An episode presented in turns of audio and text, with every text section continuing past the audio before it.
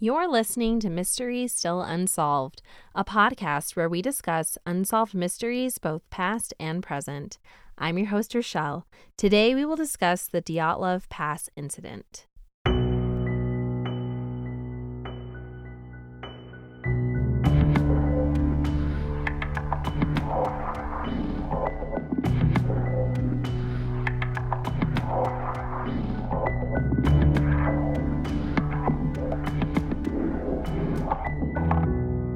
Hello, hello, and welcome back to Mystery Still Unsolved. If you are a Mystery Still Unsolved veteran, welcome back. I have missed you. If you are new around here, I'm happy to have you join us. Thank you all for being so patient while I got over my chest cold last week. As I have gotten older, every time I get a head or chest cold, I will 1000% lose my voice. Um, I like to say that Marge is passing through, and Marge, let me tell you about Marge. She is a no nonsense gas station attendant who has been smoking two packs a day for the last 30 years. She's gruff, she's busy, and she doesn't have time to deal with your crap, so you better step off. but Marge, Marge, Marge, she has left me. Um, if you listen real close, you might hear a faint whisper of where she once was. But for the most part, Margie, Marge, Marge has passed through for now. But she'll be back. Don't you worry about that. Marge always comes back. Uh, today, we are going to discuss the mystery of the, the Dyatlov Pass incident. And it's honestly one of my favorite cases because there are just so many avenues that one can explore. Um, we will cover the most common theories, and I'm going to try my best to be devil's advocate here and try to disprove how there's no way in hell that that's what happened. Um, but before we get started, I just like to do a teensy weensy bit of housekeeping. Um, if you are not following me on Instagram at Mystery Still Unsolved, um, you should be. If you had, you would have known why I didn't post an episode last week because I did pop on there in the stories, and y'all who were lucky enough got a glimpse of Marge. Um, you can also view pictures and sometimes videos of the cases that we cover. You can comment on my post and share your own thoughts, theories, and opinions. You can always shoot me a DM and let me know about a case that you would like covered here on the podcast. And if there's enough to work with, you might just hear your episode on a future show. Um, plus, I mean, on Instagram, you can kind of just like hang out with me. And I don't mean to toot my own horn or anything, but I think I'm pretty cool. Never. no, I'm not cool. Um, I would just love to chat with you. So you should definitely follow me on Mystery Still Unsolved on Instagram. But if Instagram isn't your thing, don't worry, I have a website. It's www.mysterystillunsolved.com. There you can binge my now 84 episodes. Can you freaking believe it? 84 awesome, incredible, edgy, content packed episodes? Yes, it's true. Um, okay, okay. I know why you all came here, so that's why I wanted to just blast past through the housekeeping and, as Nacho Libre would say, get down to the nitty gritty.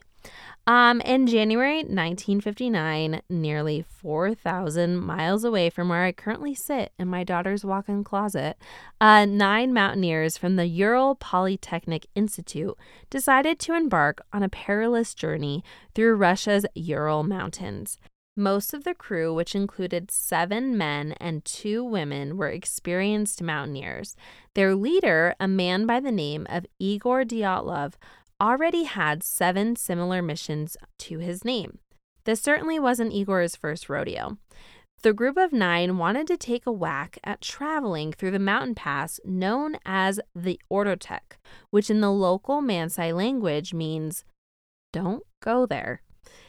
See, that's when I would be like, nah, I'm out.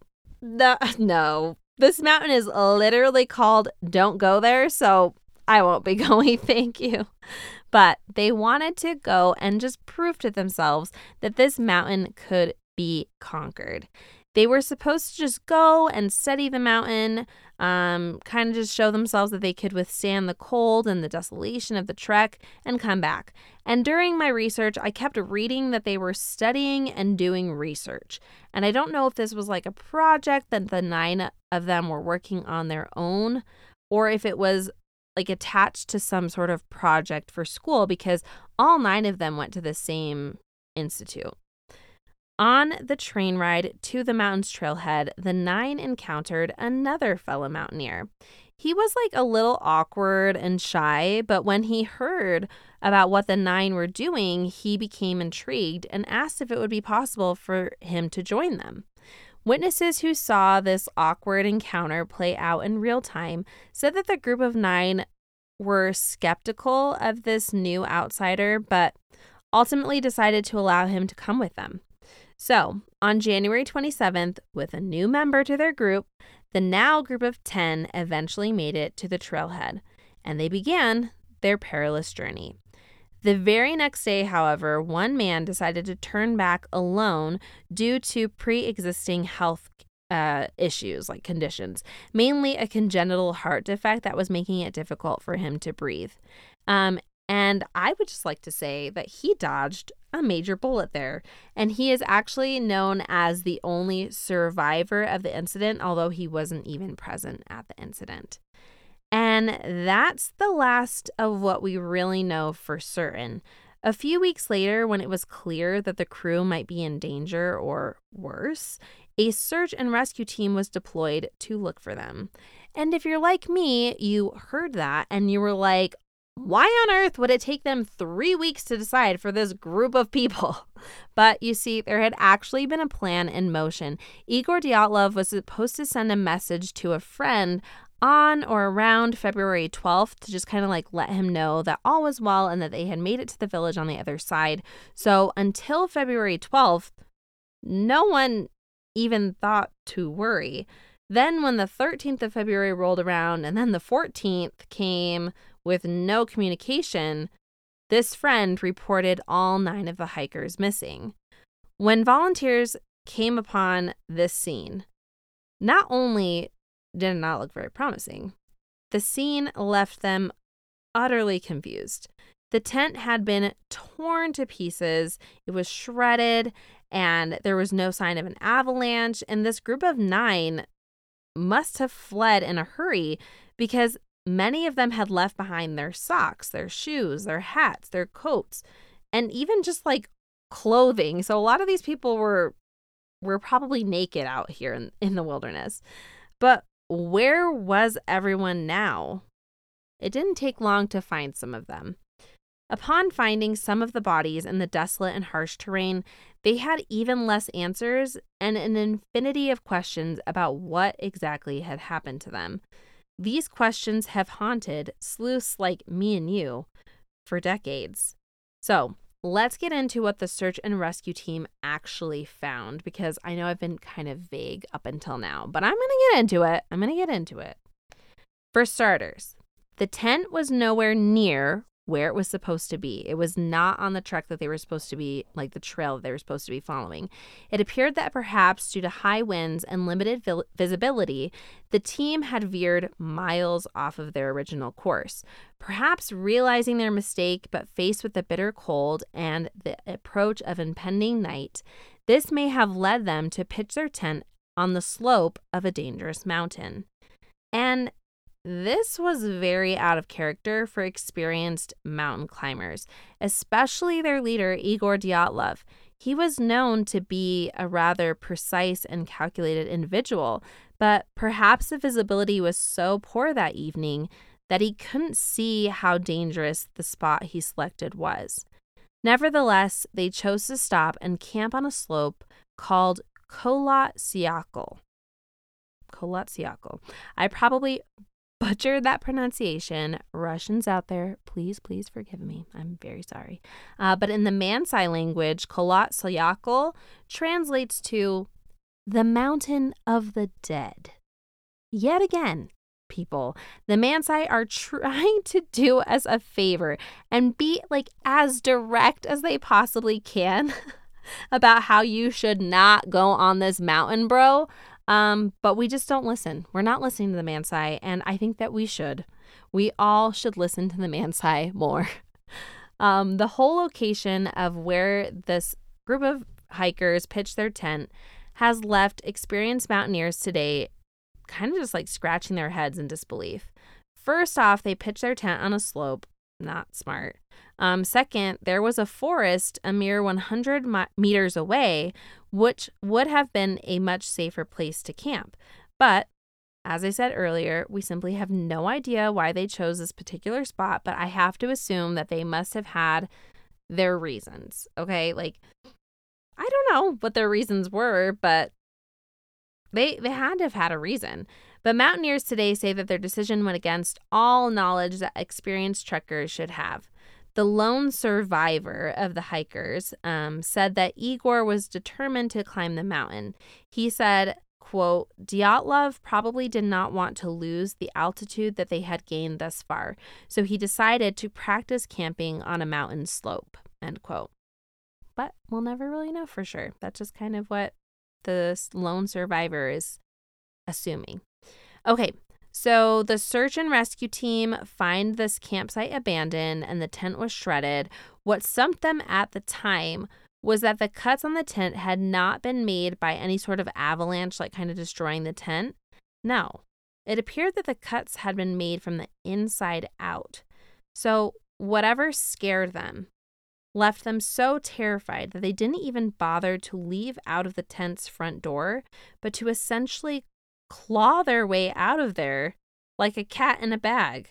Um, in search of the hikers' whereabouts, the search and rescue team went to the edge of the nearby forest. You know, the forest that was 100 meters away, where mountaineers today say, like, that's where they should have set up camp. Not where they did, but like 100 meters this way. Two of them were discovered initially near a rudimentary campfire in nothing but their underwear. Branches snapped off of a tree nearby suggest that perhaps someone had attempted to scale that tree in search of hikers or their campsite.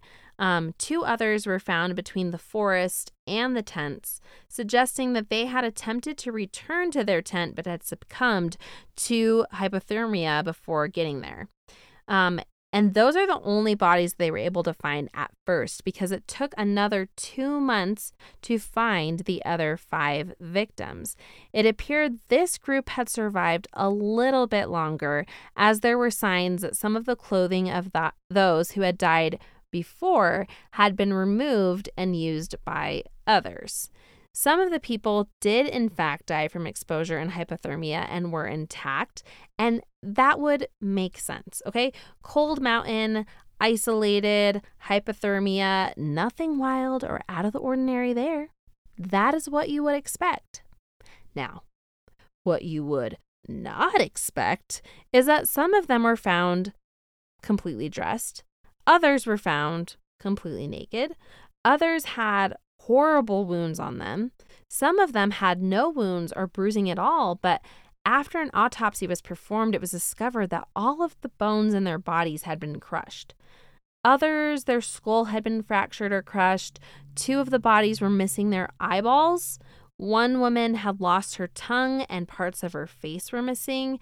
And one victim's eyebrows appeared to have been singed off. A few of them were burned as if someone had placed the soles of their feet into a fire. The autopsy revealed that it was believed that they died on either February 1st or February 2nd, so on the third or fourth day of their journey. The official causes of death claimed that five hikers had died from hypothermia, and the other four from fatal injuries caused by, quote, an unknown compelling force, end quote. Notably, the bodies had no external wounds associated with their internal bone fractures, as if they had been subjected to a high level of pressure from the inside out. Everyone who studies this case agrees. The nine escaped like something was out to get them and scared them. But what they cannot agree on is what exactly that quote, unknown compelling force, end quote, could have been.